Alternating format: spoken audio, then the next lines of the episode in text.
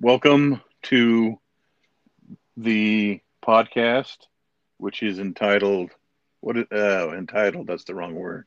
Titled. We are entitled. Two white men. Yeah, that's true. We're, the White Privilege podcast is underway. Uh, I believe it's titled "Talking Paragraph." Although, Uh, and although it may sound like it, I am not drunk.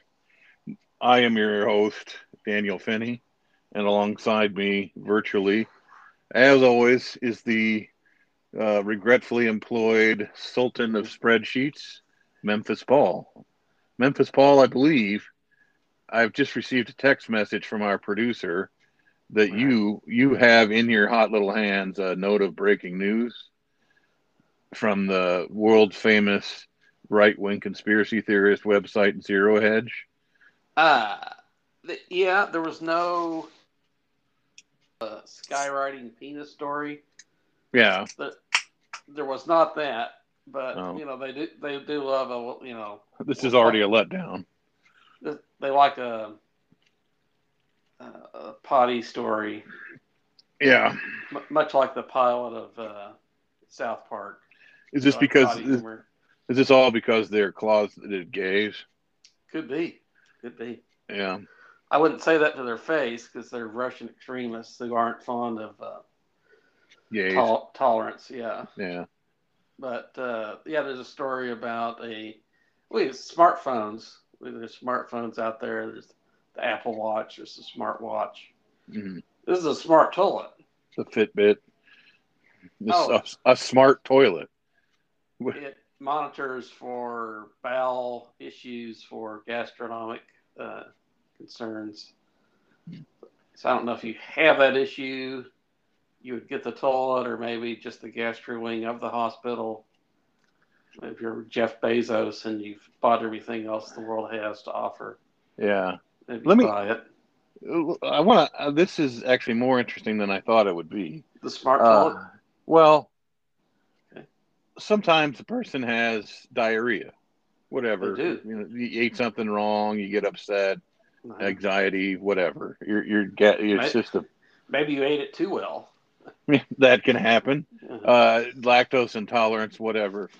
yeah. This what do I get a printout uh, with this I would, you know, I said Jeff Bezos. I, I feel like you just install or of these. email? You just install it in, in every single Long John Silver's. the data the data on that would destroy Long John Silver's.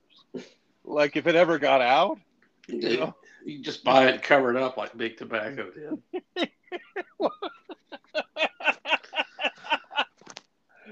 I was well. I was wondering if we get a printout, at least I would have to buy toilet paper. But then I was hoping that it came as a Oh. bidet. Yeah. Um, The late great Diego Maradona loved a bidet. Just a random random soccer fact.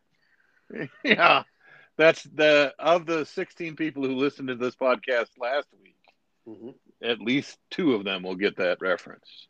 Diego Maradona. He's a, he was Yeah. a soccer player. He, uh, he scored the hand of God goal. Uh, played for Napoli for a short time. Anyway, I don't know what the hand of God goal is, but I think you're really talking about Chi Chi Rodriguez. did he do something uh, mischievous?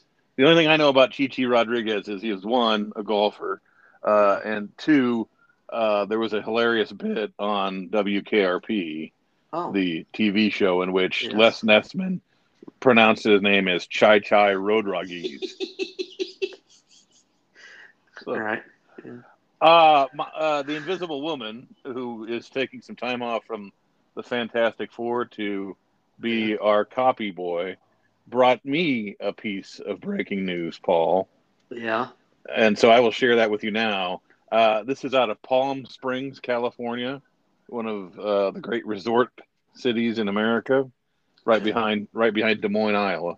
Yeah. Um, the city of Palm Springs has purchased uh, Forever Marilyn, which is a 30 foot statue of Marilyn Monroe in her famous pose above a subway grate station Yeah. where uh, the, her dress is blown up by the, the passing subways.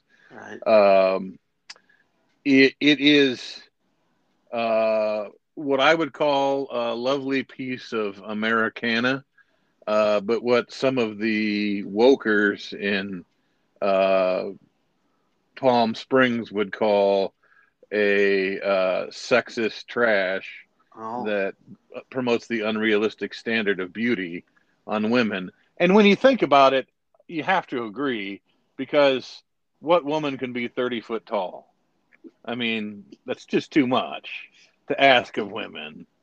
Uh, I who who can afford who can afford 60 gallons of paint for, for their lips? No one. No one. It's not fair. It's totally unfair. Uh, con- context means nothing, by the way. can I can I respond to this like in, in a way that might lose us all our female viewers? You know, we way down to four. We're we're very popular with the ladies, but this may uh, Yeah. endanger that. This Here- this comment I'm going to make. Let, let me assure you that if I had to guess, most Uh-huh. of the people most of the people who listen to this podcast are old women who were friends of my mom. Oh yeah yeah. So Well, at the risk of offending any of the, the lady listeners, yeah, I, I don't understand. I either don't understand the past or the present. In the past, you had Marilyn Monroe, you had Jayne Mansfield, Jane Russell. Jane, sure, all, all the Janes. There was uh, Charlie's Angels; they were good-looking ladies, Yeah, and it seems like we've they, they were wrong. well, we've entered a new era Hmm. uh, of like there's women, but maybe they're not quite as intimidating to other women in terms of their their looks. They're they're certainly kind of downbeat on uh, gender culture, like oh, I don't want to be naked and this whatever. Sure. I, I just don't get it. It's like um, it seems like people used to watch, and it's like, oh, I wish I was that pretty, you know Hmm. maybe that was the attitude, or maybe they were just simmering with anger while watching Marilyn Monroe in the apartment, uh, or whatever, whatever uh, that Well, was. one of the things that I, I will I I will say I mean, attitudes can change. I just, I guess, I just don't get it. I don't get the offense, but that's Well, fine. Well, I, I, I, I will say, and I feel Mhm. like this is a misconception Yeah. uh, that women have, and or maybe it's. Uh, let me state it this way: I feel like in my lifetime I have met women who have said to me like, "Oh, you like this Dita Von Teese, or you like, you know, Lynda Carter or Sarah Michelle Gellar. You like these women, and uh, I'll never look like that." And I'm like, "Yeah, I know. Like, I understand the fantasy part of that's how women. I like. I know you don't look like Paulina Porizkova."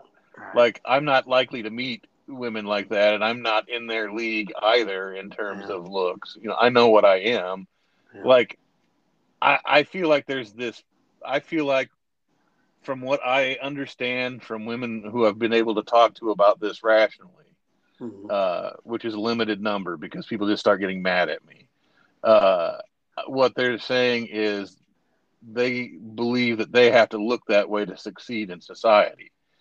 And my response to that is I worked in newspapers for 23 years and I had all I had all female bosses that that- in terms of my direct reports except for two. So and we're talking uh, over a dozen dozen and a half women in that period of time.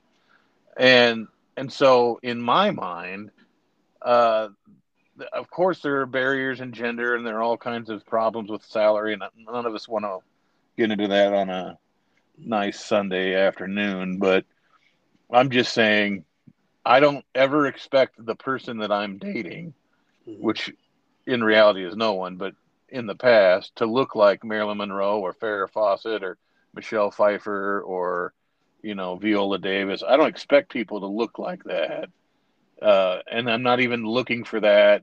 And it's it's a fantasy. It's a fantasy the way romance novels used to be fantasies, and the way, you know, I I would thought like you know Errol Flynn or Clark Gable or Humphrey Bogart or all these Yeah. other guys would also be a fantasy. You know, there are no hard boiled men who smoke ten packs of cigarettes and get into fifty fist fights and Yeah.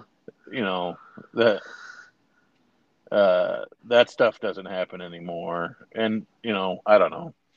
Well- I, I, I am I'm empathetic if you are a person who has body dysmorphia, uh, or if What- you're What is that? You don't like how you look? Is that what that is? no, it's way beyond that. It's Oh. it's that you can't that you you're you are mentally uh, blocked from being able to see that you're actually dangerously skinny or Oh. yeah. soup. You see, it. Uh, uh, there are celebrities that have it where they just keep having plastic surgery because they feel ugly. Yeah. Uh, you know that kind of. I do feel for those people, uh, but I don't know. I mean, here's what I think about this: the Forever Marilyn statue. I Mhm. think it's a thing you can go and see, and it's a thing you cannot go and see, and so therefore, it's not anything other than that. It's not a direction for how you should live your life. Uh, like you know, it's yeah.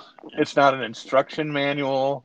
It's it's just like you live in Memphis. How many times do you swing over by Graceland, which is in a crap neighborhood? So probably none. But uh, it's I've it's one of those things. Yeah. Well, we went we went there back in '98, but what I'm getting at is like the Mhm. New Yorkers always say, "Oh, I lived here all my life, but I've never been to the Statue of Liberty." Why don't you be one of those Palm Springers who's lived there your whole life and never went to Absolute Maryland? You can start that club. I thought it was Forever Marilyn. Or yeah, Forever Marilyn. I apologize. Abs- absolute, Mar- ab- ab- absolute Maryland is the robot doll that you can buy. Absolute vodka. That's what. That's what I'm going to mix with my uh, liquor of the drink thing that we'll tease now, but not necessarily get into. Yeah, Uh, that's in, that's in the C block. Keep listening. Later, later in the podcast, we will have uh, some booze talk. later in the podcast we're going to have uh, the betrayal of ESPN, uh, comics of the weeks, drinks of the weeks, movies that we liked, Yeah. uh, and uh, maybe a little bit of uh, Paul's mom's chili. Um, we move to the world of sports because uh, why not? Uh, so I don't know the year. Was it 2007? Uh, there was a bowl game. I don't remember what bowl it was. Are we talking Uh, about Oklahoma? Yeah, Okay. and uh, the Sooners, Yeah. uh, uh, were out of it. They had nothing to play for. They were just kind of. Uh, Peters, Adrian Peterson had been injured, and they were trying to get him some reps for the pros. yeah, for his pro day or whatever. Yeah, um, Scouts watching.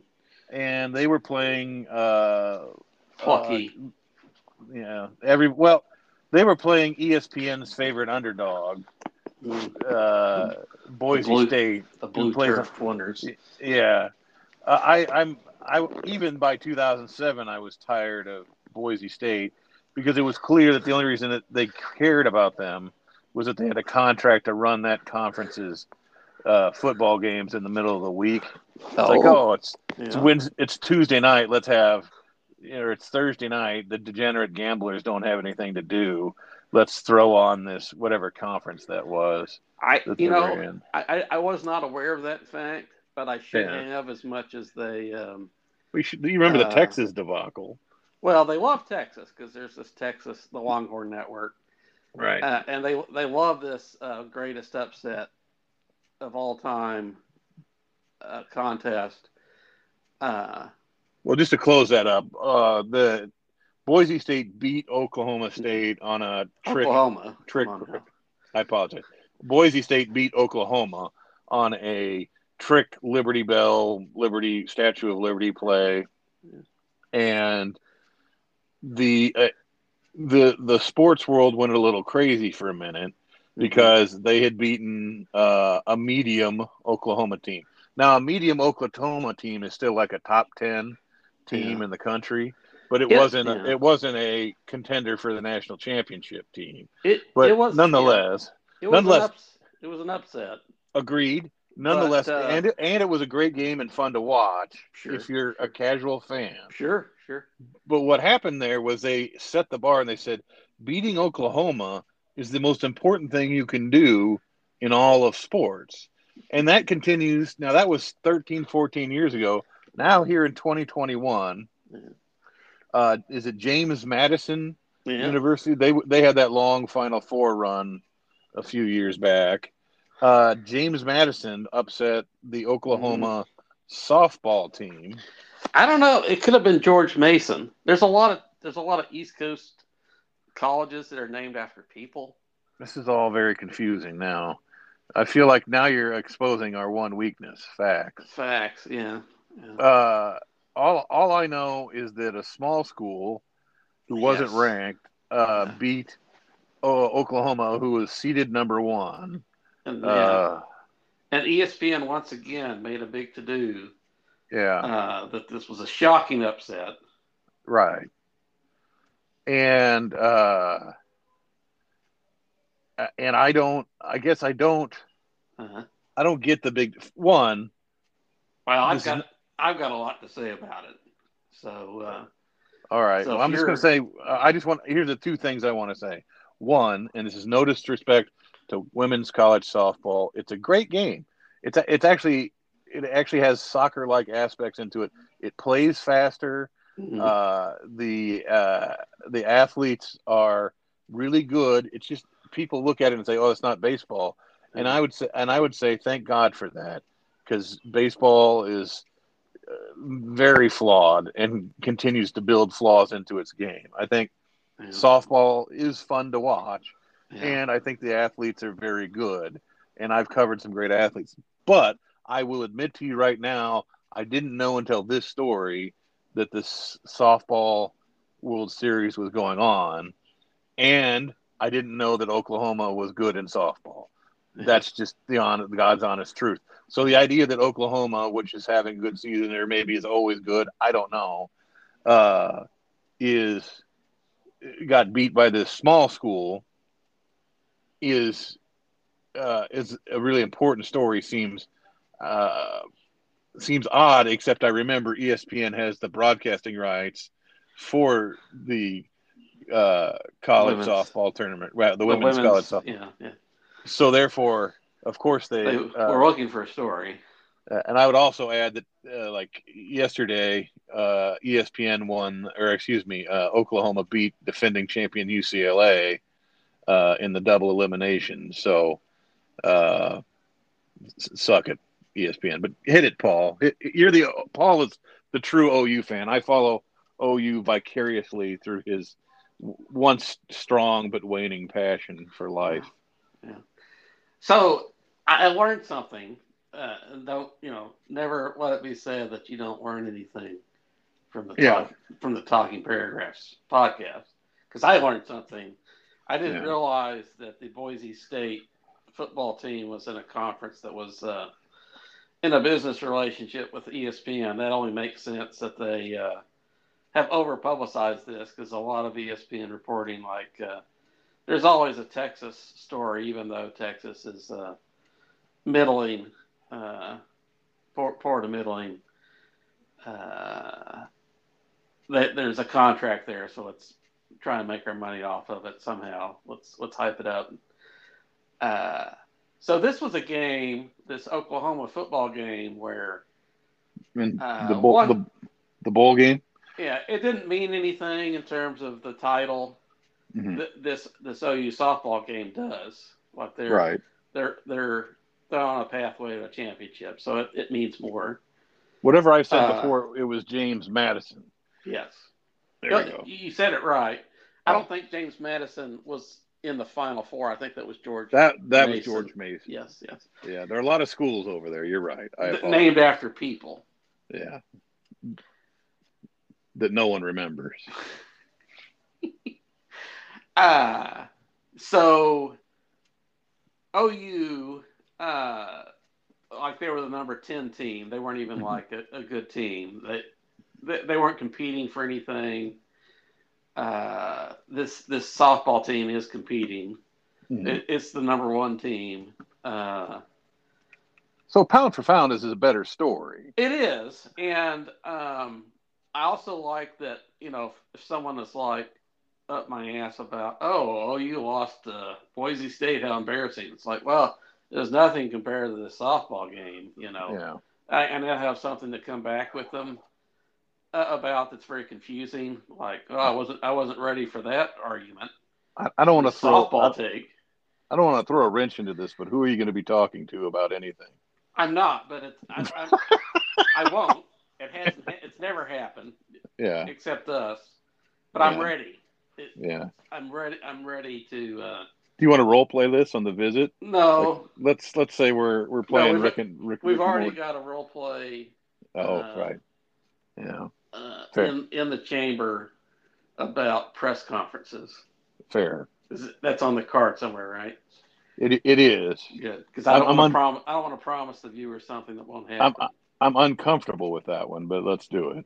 Um, so I like I like that I have this comeback, even if I Mhm. never get to deliver it. Right. and um, I like that um,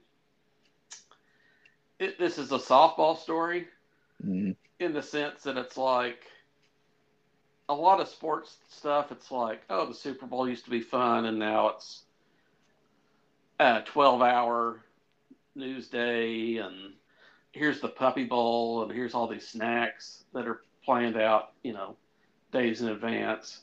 Like th- this is uncorrupted.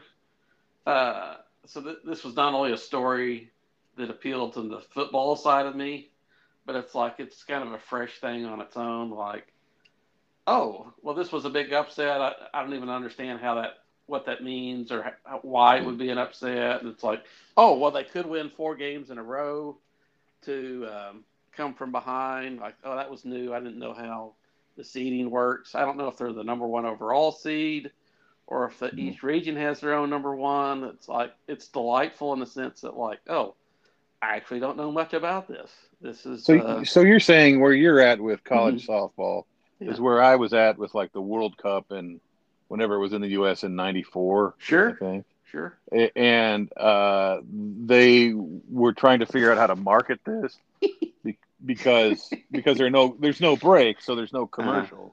oh yeah, And you know they were they were doing all kinds of stuff like the scoreboard was sponsored, but you know the little thing and and ticker ads and stuff. But oh, they were also telling us like, okay, well this is why they do this thing and yeah, you know and whatever.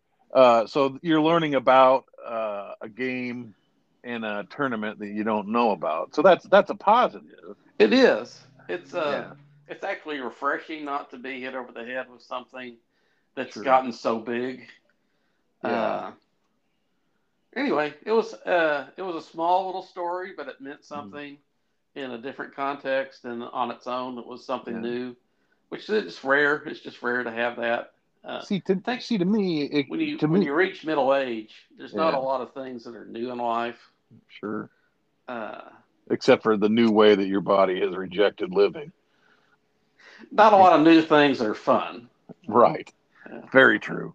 It- To, to me, and I don't want to be a downer about it. Yeah. To me, it's another another story about how, uh,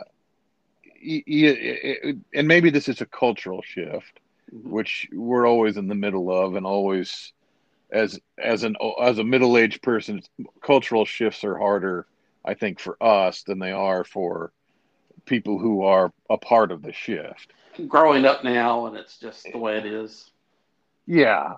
Um, and so to me, I look at this and I'm like, ESPN has the broadcasting rights to the tournament, Sure. so they're gonna they're gonna hype this story that, eh, isn't that much interesting of a story yeah. relative, and they have a clear bias against OU because they're in bed with Texas Sure. on the Longhorn on the Longhorn network. Like that's how I feel about them. Is like, oh, you know, uh, th- this is just this is just another leveraging of their business profile.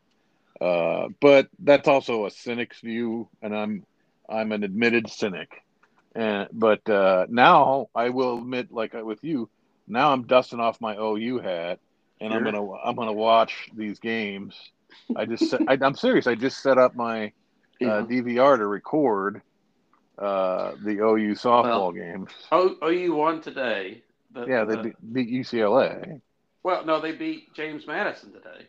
Oh, well, I mean, they, they could have played two games today, but anyway, they, they they won the rematch. So there will at least be one more game with OU. You- uh, you know what my con- record. you know what my confusion there was? Uh, I turned on the TV earlier this morning, Yeah. and that was being that game was being replayed. Oh, The well, the, the UCLA game. sure. So moving on, uh, we have more sports news uh, and more evil company news as I see it. Yeah. Uh, Kobe Bryant's widow Okay. uh, made a statement, a public statement. Uh, I, I- when I'm structuring this sentence to say, I Mhm. specifically left out the words "took to social media" because I the the minute I the minute I hear the minute I hear the minute I hear that, I'm be like, well, podcast's over. Let's move on to something else. yeah. Because I I can't stand that phrase. I can't stand. Why can't we just say that she made a statement, which is what she did? She made a statement that she was angry, furious Yes. with with with Nike, or is it Nike? I don't know which it is. Chai Chai uh, Rodriguez. He, he's Chai- endorsed. He's Chai endorsed Chai by Re- Nike. Chai Chai Rodriguez wears the Nikes. Anyway, or Nike. I don't know which it is. I honestly don't know which it is. They had commercials about this when we were kids to how to pronounce properly pronounce those shoes. I've worn shoes by this company, and I still don't know how to pronounce them. Uh, at at 45, going on 46, Paul, I can tell you, I probably will never know.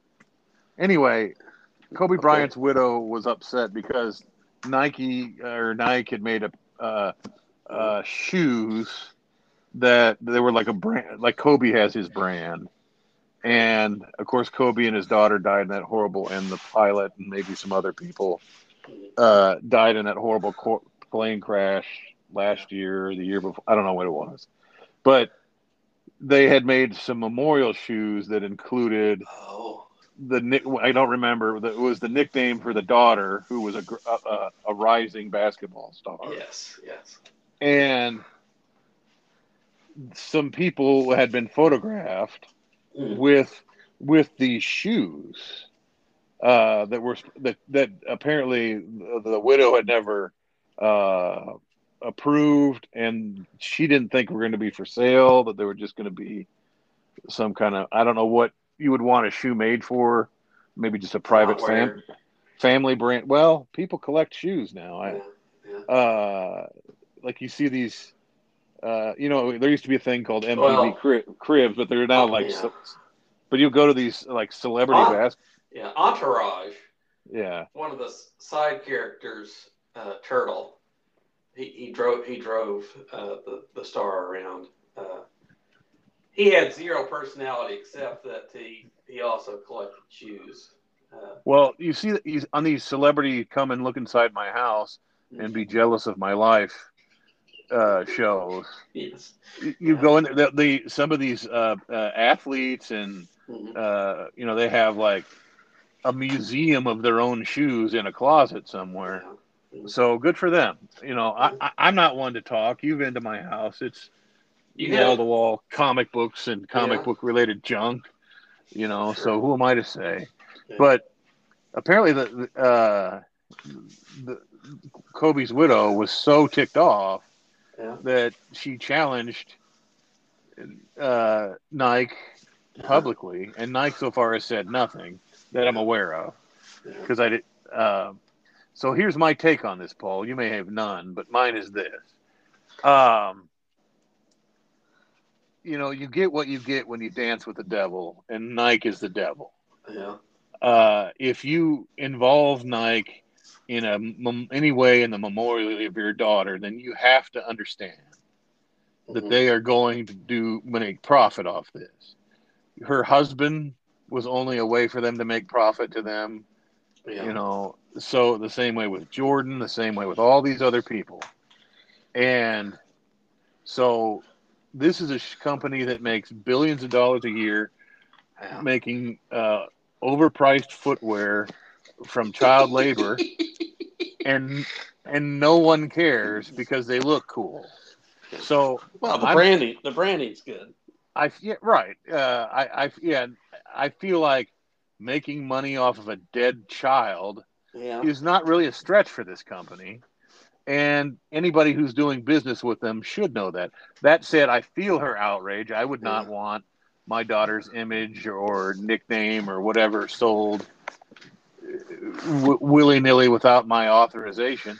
That yeah. being said, some of the reason that some of the reasons that she lives in a nice house or houses and uh, is is because Nike, checks. yeah, Nike poured big money into it, and so when you talk to anybody over there, and they say, "Well, hey, let's do this," uh, or have you thought about doing this? You have to know that their first motivation isn't we want to honor your daughter and your late husband. Their first motivation is we can make some serious bank on this. Yeah.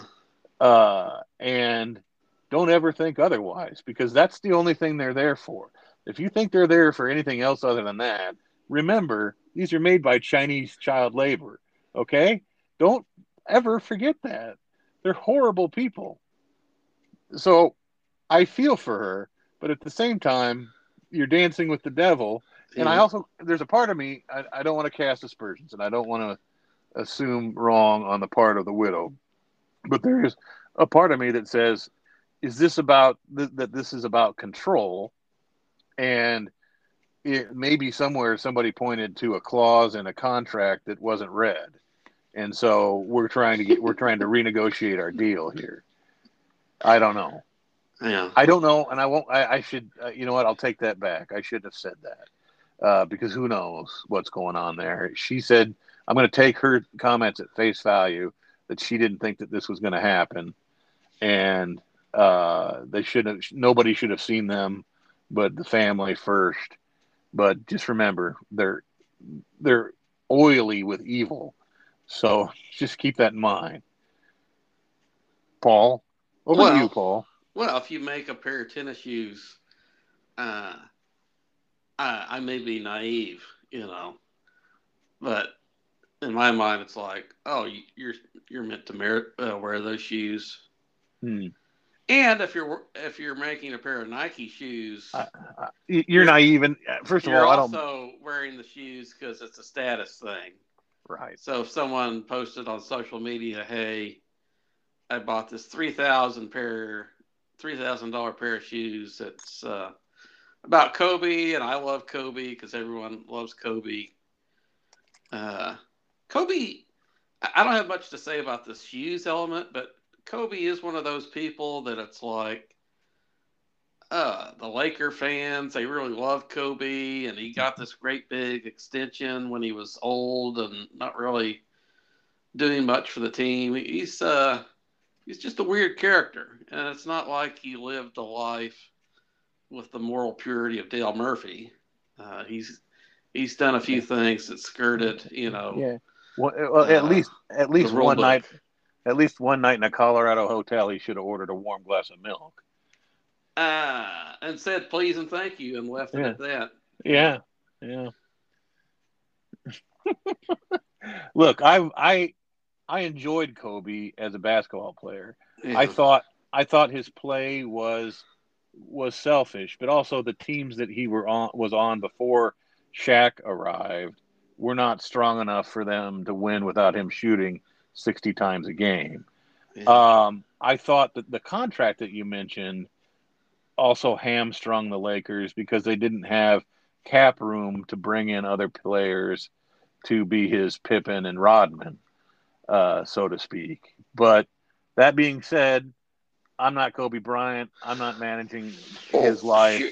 sure. Uh, I mean, the Lakers only have themselves to blame. I'm, I'm just surprised that fans, because fans are uh, unfair. You know, a lot of fans are going to be like, "Oh, this guy signed this big contract. He was past it. I'm going to hold that against the player." Yeah. Right or wrong, fans will do that, but they, fans never did. They love Kobe. Uh, so Kobe is one of these people that uh, uh, I, I don't quite understand the public. Uh, LeBron is another player. Like people love LeBron. I've, for whatever reason, I'm just not a fan. I think it's just because he he's a Yankee fan and a Liverpool fan. Like he's just a front runner in his own uh, fandom. The fans, you know, the teams he supports. I'm not a, I'm not in favor of that. Uh, I'm I'm gonna I'm just gonna be blatant. Anyway. I'm gonna be blatant here. I was not a Kobe fan because mm-hmm. I was a I was a Jordan fan, and yeah. before that I was a Bird and uh, Magic fan. Sure. I sure. just didn't I didn't make that. There was a point where it was time to make a transition to the next generation of great players, and, and I didn't do it. Like I stuck with Jordan to the end, and then after that, I just kind of floated. Like yeah. I, I, I became a casual NBA fan. Yeah. I have gotten more into it in the last four or five years because, uh, but before you got anhedonia and are no longer interested in anything. Right. Uh, but before that, you would talk about the Grizz and then mm-hmm. I, my friend Andrew is a huge basketball fan, and he he would watch. Uh, we would get together and watch, and I so I started yeah. becoming aware of new guys like the Greek Freak and yeah, I like him. And then For, Steph Cur- Steph. Curry came along, I like, and I like him that was, too. That was a team that was fun to watch because they just yeah. constantly chucked up threes the way you do in a video game, and uh, uh but but Kobe and uh, LeBron were a part of a generation of stars that I just never hooked up with. It's not. I don't have anything against them.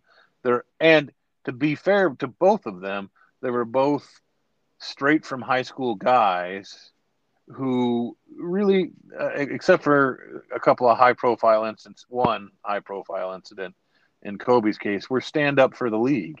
Yeah. Like they, they, there's no knocks on LeBron in terms of how he behaves or like there's no strip club stories with him and you know that kind of stuff. So, you know, I just never connected with that. I, I I'm certainly way past the point of buying shoes for fashion. Uh, all all my shoes are orthopedic at this yeah. point. Yeah. So like I'm never going to spend three hundred dollars on a pair of shoes unless it has you know a roll bar and you know, yeah. arch arch lifts and uh, massaging heel.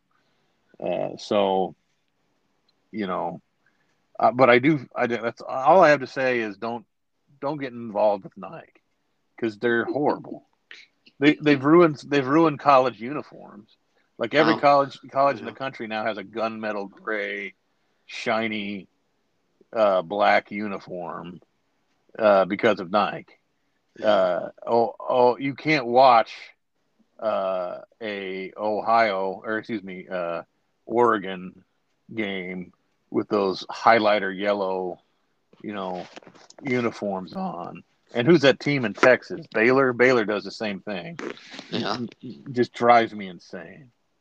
I just I hate Nike. Can I just say that out loud? I hate Nike. I did like the commercials though when that Spike Lee was doing those Jordan commercials. So Mar- Mars Blackmon. Mars. Oh, excuse me, Mars. Was that the guy's name? I thought Spike Lee was Mars Blackmon. Oh, I'm just saying. Those the way the commercials. The way the, way uh, the Tyler Perry, like Tyler Perry is Madea. Sure. All right, that's the end of the A block. Unless you have more to add. Uh no, no. All right. Well, we'll take a beat here and uh, move on to the B block. We'll be right back.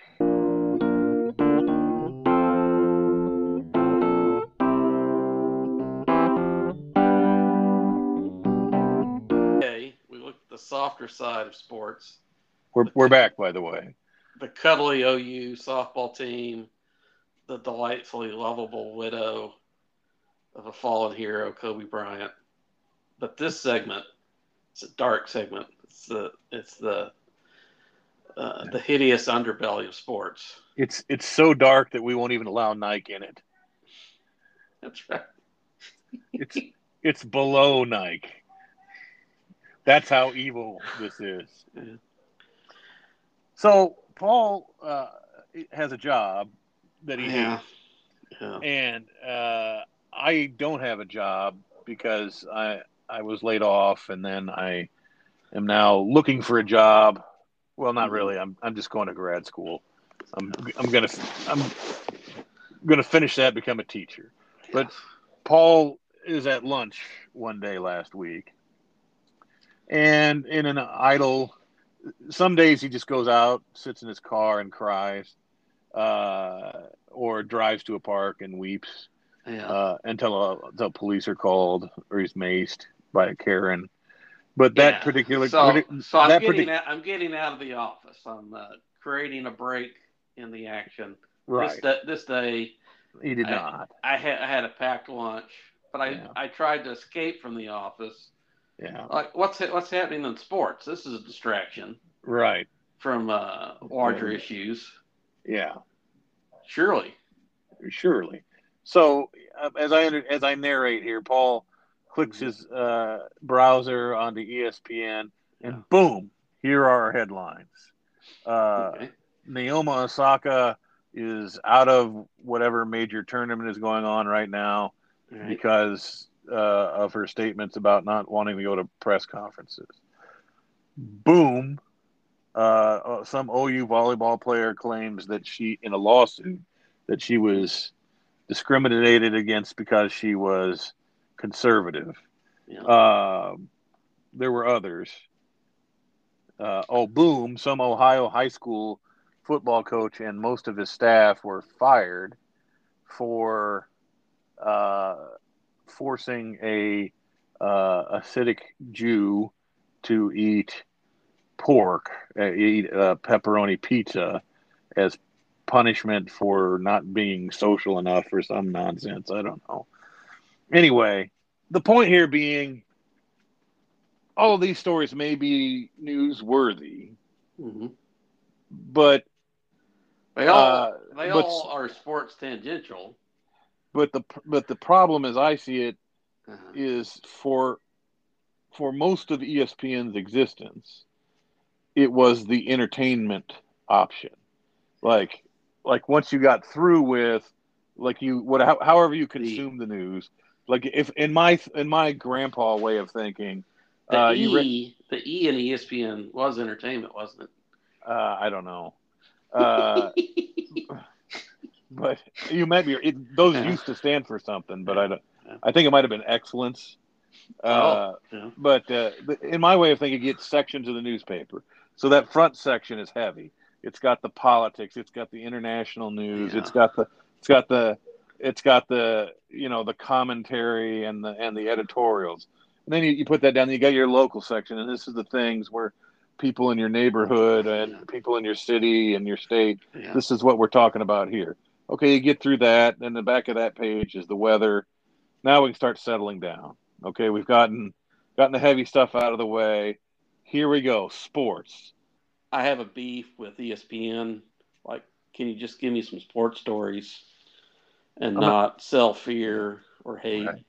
It seems like this is just all over the place. And I say that because there was these other two or three stories. And, you know, every time you uh, log on to ESPN.com and look, there's like three stories about, oh, this sports team beat this other sports team. And the other, you know, 10 stories are about, oh, some, uh, uh, this guy doesn't like this guy, like the, the, the two golfers that don't get along, Right. or uh, DeChambeau Oh. and the other guy. We're moving the uh, All Star game because uh, the state did something that was horrible. It's not even like the team, but you know we're going to play this out. We're, we're punishing we're punishing the Atlanta Braves for something that Georgia did. Yeah, this has no, this has zero to do with the Braves, but we're gonna uh, we're gonna make a change anyway because the state was was in the wrong. I Well, I was I was eating my sandwich and hoping for an escape from yeah. uh, my horrible job, but the ESPN can't be counted on to just say Team A beat Team B. This guy hit this great shot. What you're talking about with these sob stories. Nah, I don't want to call it with, with these stories of social justice. Um, what you're talking about is another example of uh, sample bias, by which I mean you you you saying, well, look, you, there's three stories about actual games or an actual mm-hmm. sport sports news, and then there's ten stories about how uh, everyone uh, hates everyone else, uh, or everyone's doing something horrible to some other group. Yeah. And what I see there is a persistent effort and overcompensation by the news media to seek these stories out and overplay them in effort to continue a narrative that America is the most intolerant place in the world and no one can get along and no yeah. no one and everyone hates everyone. And I'm not saying that the people at ESPN are quote woke close quote or that they're pushing an agenda. What I'm saying is they're trying to hook the search algorithm and that there is a certain moment going on at the moment which if you publish these stories people will run out and hold this up and say look this is another example of anti-semitism in america. And there's another example of this in america. I am and i want to be really really clear to whoever is going to try to destroy my career after those sentences. I believe in all of those things I believe there's racism. I know that it's active. I know that it's passive. I know that it's all forms, and I know that it's everywhere. But if you look at, but if you look at these stories, and only these stories, these stories aren't written to give you facts. They're written to draw your emotional reaction, which it did for me and Paul. But what's the point of that? Yeah, like, there's no story. Uh, like, there's no ongoing story. This is uh, this is a sports team, and yeah. it's like hey, really, we should be beating this other team. Like we're we're a member of one team, we should be beating this other team in the sport we're playing. But somehow the focus is like, oh, um, the pizza we had, or um, uh, this this film we watched, or whatever.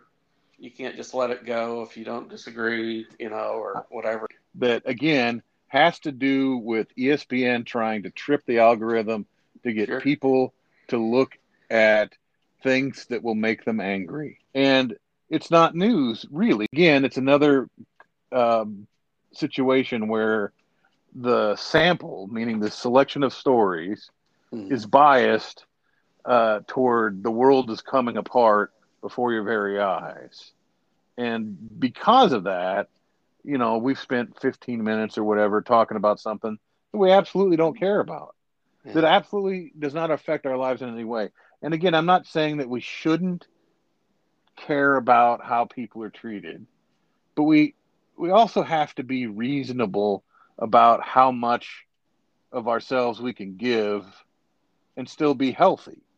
Yeah. And one of the and I, and I think the central point to what you were talking about when you went to ESPN and found all of these social justice stories was God damn it, you know, I'm having a hard time at work. They're uh, eating my sandwich and hoping to distract right. myself. I've I've got a lot of stress, not sleeping well. There's other problems, whatever, mm-hmm. uh, and then and now you're hitting me with this, uh, and there's no break from it because I'm in a I'm in a lot of emotional upheaval in my own life right now, and I don't need these companies that have specifically tailored themselves to pump rage, anguish, and anxiety and sadness into the world and, and into my head. I'm, I'm disconnecting. I'm out. Well, let's slap, move on. Slap me around. Move well, on. Let's move on to this. Let's move, let's move on to something that's close to my heart that's also depressing. uh, Naomi Osaka. I'm going to admit something to you right up front, Paul. I did not know who this person was. Yeah. You had told me before we got started that she was the highest played female athlete in the world last uh, year. Last year. Uh, I, I, didn't. Yeah, I didn't know her either. I I, I may have heard her name once. Yeah. Uh, but I didn't realize she had become so she, she's talented with talented within the sport. She must be the number one if you had asked right, right, if you had asked me who the number one is in tennis, I probably would have said one of the Williams sisters because yeah. that's that's who it's been for like 40, 50 years. But um, I, I did not know her name. I did not because I don't follow tennis. Nothing against tennis, just don't follow it. Uh, I, I think it's it's it's. Uh, I, I don't have. I, I watched tennis when I was a kid because my sister was really into tennis, especially Chris Evert and Martina Navratilova. Uh, but we also watched a lot of McEnroe, uh, and I can't remember the other guy's name. There's Bjorn Borg and Pete, some, but not Pete Sampras. But anyway, there were a bunch of uh, great tennis players when I was a kid that my sister watched, and because I was playing in her room, that's what she had on the TV, and that was fine. Uh, I don't follow it now. Uh, I was aware of some female tennis players in the 90s because uh, uh, some of them were exceptionally beautiful. Well, anyway, crossed over this Osaka person. Right. So I don't know who she is. Uh, but she's apparently the the rising star of all tennis. And before what what open is this? Do you even know? The French. The, before the French Open, she made a statement, or as they say, made a statement uh, that she was not going to be doing press conferences because the press conferences she felt gave her uh, great anxiety. Uh, they affected her play, and that uh, she didn't really. She felt they were aggressive. Now, the initial reaction to this was uniform. Ha ha ha! What a baby! uh, you know, uh, I watch PTI and both uh, Wilbon and Kornheiser, they both not as aggressively that, but, but they were both like, well, all we're doing is asking about the game. I don't know what her problem is, blah, blah, blah. The, all of the major opens said, no, we're not having this. You're going to do your press time because we're a money making organization and we need that uh, free publicity. Uh, they fined her. It was 15 grand. Uh, and she said, you know what? I'm not doing this. I'm going home. Then the next day, it was like, and then she made another statement basically saying, like, I have an anxiety condition, and these press conferences are a problem for me. And therefore, I don't want, uh, uh, I don't, I don't, I'm just not gonna, I'm going home. I'm not gonna do this. Uh, and then all of a sudden, everyone was like, and then the, tennis was like, oh, we could lose our number one person. Well, we've we've got to be respectful of mental health, and we've got to blah blah blah. And Kornheiser and Wilbon are like, yeah, I mean, there's got to be a better solution than this. We can't have. it's not good for tennis. It's not, and it's not good for her. To me, all of that is horseshit. I agree with her. I, and this, I I'm saying this out loud. I live with crushing depression and horrible anxiety. And if that girl or that woman, excuse me, has uh, a fraction of that in her life, facing press conferences after you lost a match or you made a silly mistake, uh, or even if you won but are worried about what's coming next, that would be, pardon me, fucking horrible. And if she was honest enough to be vulnerable and say, look, I'm not doing this because it's not, it doesn't work for me. It's bad. I'm going to support that 100% for two reasons. One, you're a person, and a person is allowed their dignity regardless of what they do for a living. So if if tennis makes a lot of money off of this woman and she's not playing their game, excuse me, is not going to is willing to say I won't play the game rather than do this, then they ought to make up their minds. and then two, there is nothing, I repeat, nothing useful that comes out of post match mass interviews of anyone, whether it be athletes, coaches, anyone. We watched the game. We saw what happened. Who cares what somebody was thinking when they took a shot or well, made a backhand or whatever? It's I'm ready. All useless. Yeah, I'm ready to respond. So one, I feel about press conferences in terms of like the organizers. Mhm. the way that like a um, like the court system would would would consider like applicants for uh, jury. Like if you if you have this answer where it's like, oh, this makes me uncomfortable. Oh well, you're excused to go from the jury. Then everyone's going to say, oh, I'm uncomfortable doing this. Uh, so I, I feel like initially there might have been the sense of like, well, we can't. This this is a, would be an easy out that everyone like if everyone had a, their druthers, no one would want to do a press conference.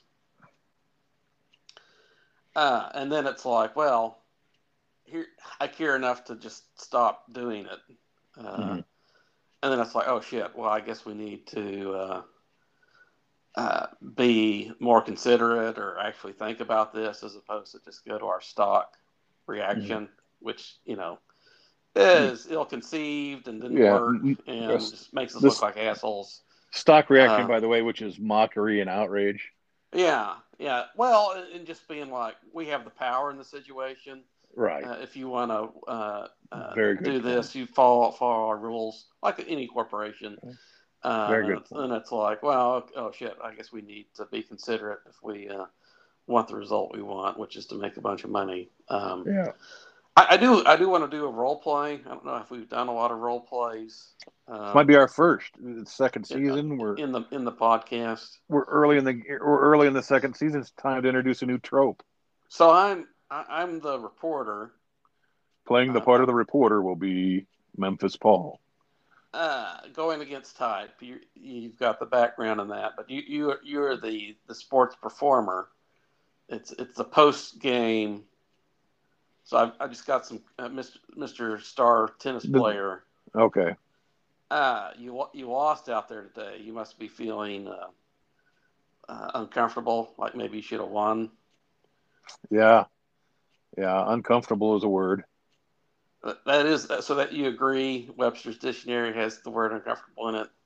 You would agree that's a that's a word in the dictionary. That's good. Good. I Yeah. can quote. I can quote you on that. Great. Excellent. Uh, I'm jotting that down. yeah. Uh, would you would you have preferred to have won the game? Like if you could have choose between winning, moving on to the next match, or uh, or losing Um, it? hmm you know, no, I actually would have preferred to lose earlier because it's really hot. Oh, it was hot uh, outside. You- yeah, you so- on that. It was a hot day. That's good. No, there was a, there was a hot chick in the stand. Oh, I see. Yeah. I And I thought- seen her. Yeah. if I thought I thought I could get out of there in time, I'd ask her out Sure. uh, later lunch. tonight. Mhm. Yeah, Mhm. and so I was distracted by that all through. Yeah. Uh, it is the, French the Open. Would you Yeah. would you have eaten a crepe, you know, with her I had. or uh, uh, Uh, is uh, is that some kind of uh, is that is that some kind of reference to oral sex? I don't I don't think that's appropriate, sir. so I apologize uh, for causing offense. Yeah. Uh, Just for that, I'm touching your microphone with my possibly COVID infected hands. well, I, I'm gonna I might just close my notebook now. You know, I, I could have done like hard work of being like, oh, your you know your first serve was ineffective, and You, you hear that? That's my respiratory particles. Sure. You know, I could just do some like observe the match and said, "Oh, your first serve was bad, and then you didn't convert your second serve, and Wait, that- seriously, you- that's why that's wait, why the could- other guy won." You could just do that, and I would don't have to be here at all. Yeah, Then why don't you just fucking do that? And then like, oh, I, I noticed your first serve wasn't falling today. Would you agree with that? Yes or no? Uh, But like, see, yeah, that's the- yeah, that's- that's a statement. happening. That's a statement of fact because you could observe whether the serves fell or not. There's a statistic for it. Mm. So you can just be like, look, most of his uh, three out of his only three out of his first hundred serves were inbound. yeah. You know, you can just look it up. You don't need me here for this. That's true. Uh, I don't think we need the the actual performer to weigh in verbally. Yeah. We're not gonna- that mean? Like, here's We're not going to be Here's we're not going to be saw. friends, sports writer. Yeah. One of the things that uh, Wilbon and Kornheiser complain a lot about is now that athletes uh, have more power, Uh, they are changing the way that the media accesses them. yeah. And so the age of reporters hanging out in the locker rooms before games and after games and picking up these little bits of information, you know, bits of trivia that Yeah. that get cranked out. That era is closing.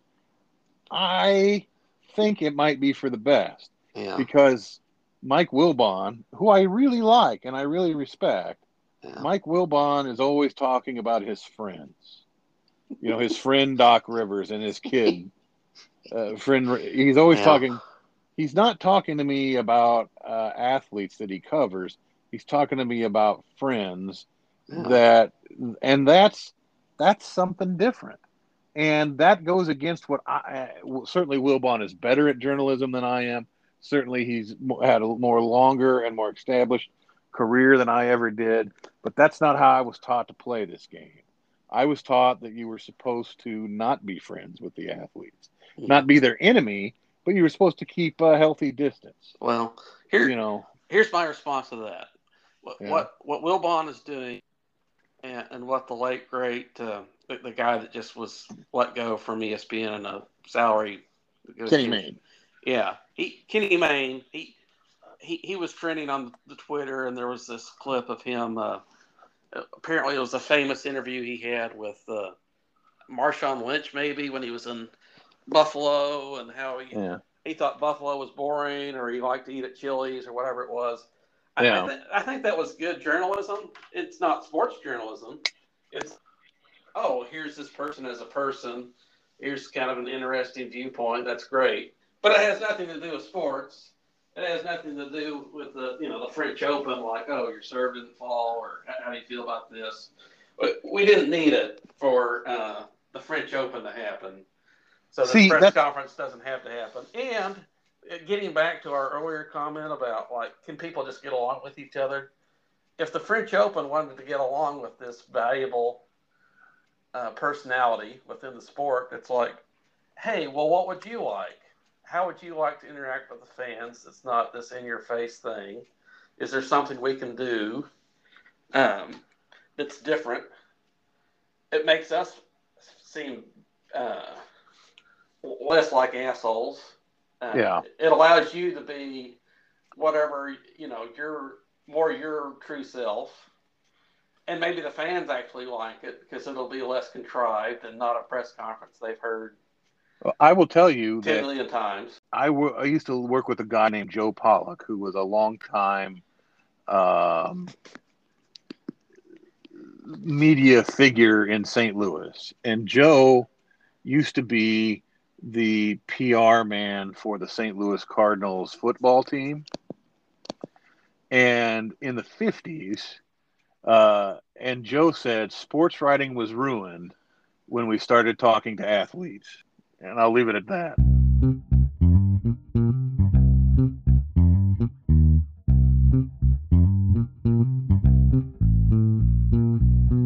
You want to bring us in? Uh, fat, fast takes. Short takes. The C block is short takes because Paul's ready for his mom's chili.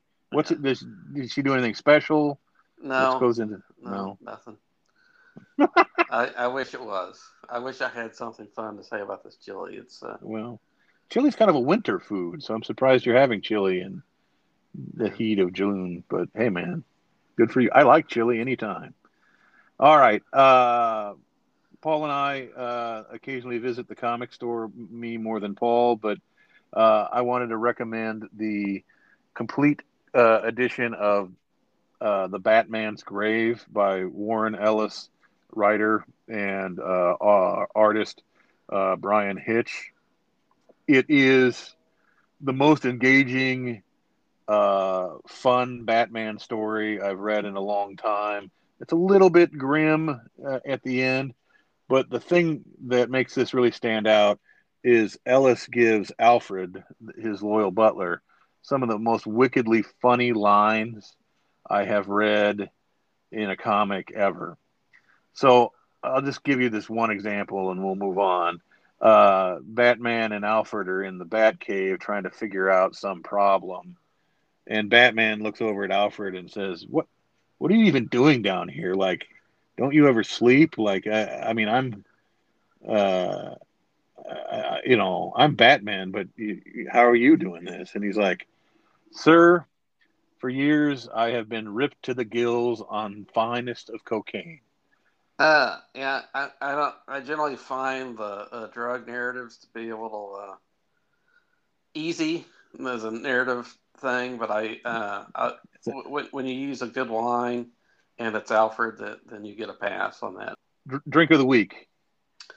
Um, I, I actually have a little lead into this. You know, All right. if you're if you're like uh, uh, a talent scout for Jay Cassavetes model agency, and you've just gone out to uh, go grocery shopping or uh, catch a play, and suddenly there's a Brigitte Bardot or Sophia Loren. It's like you weren't even in the market for uh, you know signing that day, and then just fate fate intervenes. Uh, I was getting a few things to make chili, and I was oh I'll I'll get I'll head into the, the tonic aisle and get the, the tonic I'm running low on. They had this new thing, Owens crafted mixers. Mm-hmm. So I was like, whoa, I, you know, I wasn't ready for this. I wasn't expecting it. You know, it's like that That's- scene. That's that's the stuff you sent me a picture of, right? Yeah, it's, it's like that scene from uh, oh, what's what's the movie where um, he's in Boston and is a janitor, but he's some math genius inexplicably. Good Will Hunting. Yeah, so the the therapist is like talking about how he met his wife and he had tickets to the Red Sox and he sees some chick at the bar and he he misses the game but he meets his wife, the love of his life. Hmm. I don't know. I don't know if the this this crafted mixer will be like that uh, in my life, Yeah. future life, but uh, How do you like them apples? I will. I, I might like it. I might like an apple flavored mixer if they have that. Yeah.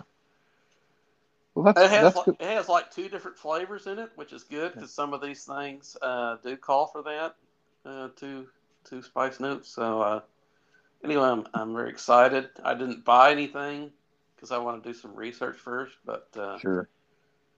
uh, I- I respect I respect the fact that you're researching your alcohol now. Yeah, yeah. I'm I'm I'm proud of you. You only have Years- so many livers. My movie uh, recommendation is The Lady in the Window. I think that's the title of it. Uh, it on, stars on the Netflix. yeah, excuse me, The Woman in the Window. Uh, it's um, yeah, it stars Amy Adams. It is on the Netflix. Uh, most uh, Netflix is generating a lot of garbage. Mhm. Uh, so, like, I find myself really working hard to find something to be interested in most weeks on Netflix. Um, to the point where I'm like, do I need this? Mhm. Uh, but anyway, uh, this is a movie where Amy Adams plays a child psychologist who is deeply traumatized by an event that we learn about later in the movie and is living um, in this large Manhattan house, um, agoraphobic, meaning she's afraid to go outside, but she's constantly sort of observing her neighbors throughout all the windows in her house.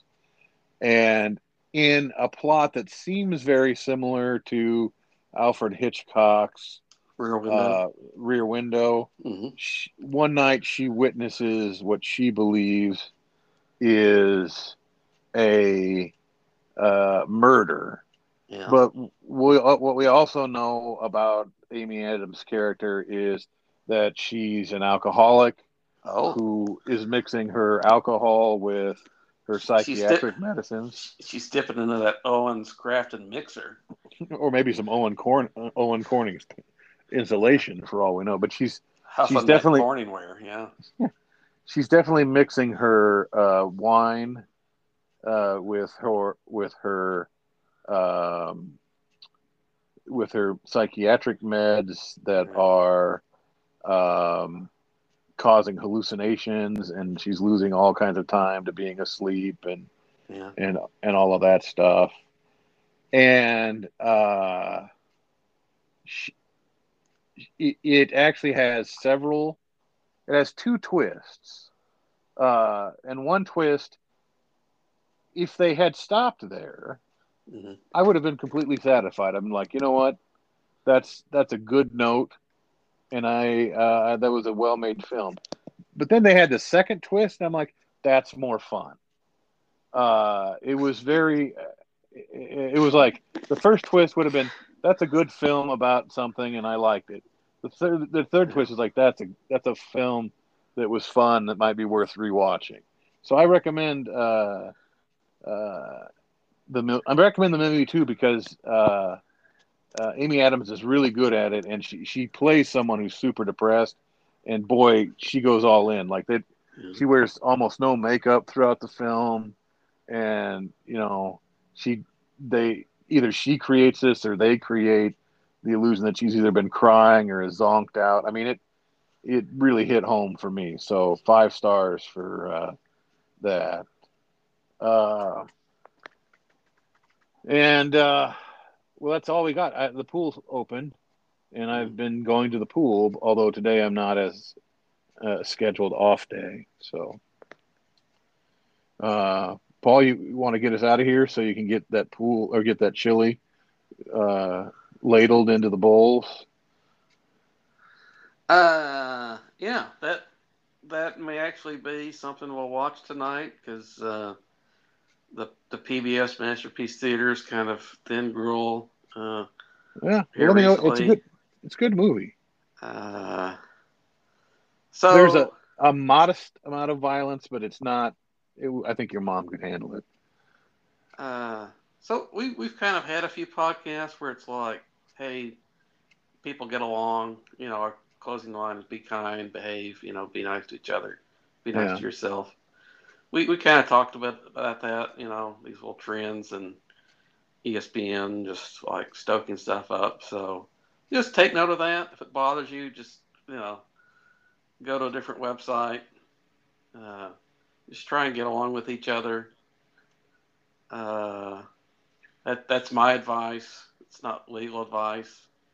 you don't have to do it. You can be like one of these folks in these stories. That's fine. But uh, I would just I think, would just think about being nice to each other. That's an option. It's not one just, that's as popular anymore, but yeah, I would just shot. add. I would just add. You're going through some stuff, not you personally, but you are. But we all, everybody's going Everyone through something. Is, yeah, yeah. Just remember, people are going through stuff, and you don't know what that stuff is, and it may not be visible. You know, so just act as if you were a decent person and wouldn't want to make somebody's stuff worse.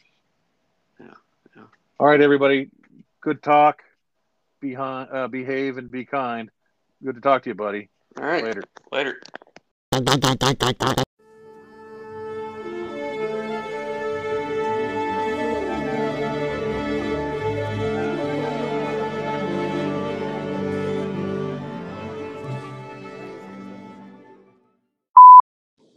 Welcome to Talking Paragraphs. This is Daniel Finney. I'm flying solo this week. That's my fault.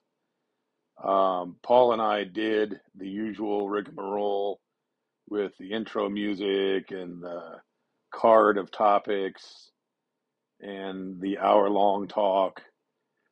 But I'm recovering from COVID, followed by a chest cold. And I just, uh, when I was on the recording, I sounded like I was stoned, and the effort to keep back just a constant hooping, looping, crouping cough was too much. So when I listened to even samples of our hour and 16 minute conversation, I was just too embarrassed to put that out there. People get really worried when they hear my voice slurred, like I'm having a seizure or something. And it's really a combination of two things. Uh, if I'm lying in a certain position, I fall asleep. And if I'm taking uh, my medication for certain kinds of issues, makes me sleepy. And if I'm relaxed, I fall asleep. I wish that this were not true eh, during our podcast, but it's happened so many times that many of our podcasts, it's like the guy from Tennessee who doesn't speak that clearly or uh, loudly, I should see. Paul speaks fine. He's just not very loud. And the Stone guy from Des Moines, and I am I'm not Stone, and it's I don't know. It's kind of embarrassing. So when I listened to the samples of this week's podcast, I threw it out, and I asked Paul if he wanted to do it over again, which I knew he wouldn't, uh, because I, and I never want the podcast to be an obligation for my friend. It's just something I like to do, and he has fun with it as well. So I threw out the quote unquote real podcast, and this is what you're getting is the uh, truncated version of just me.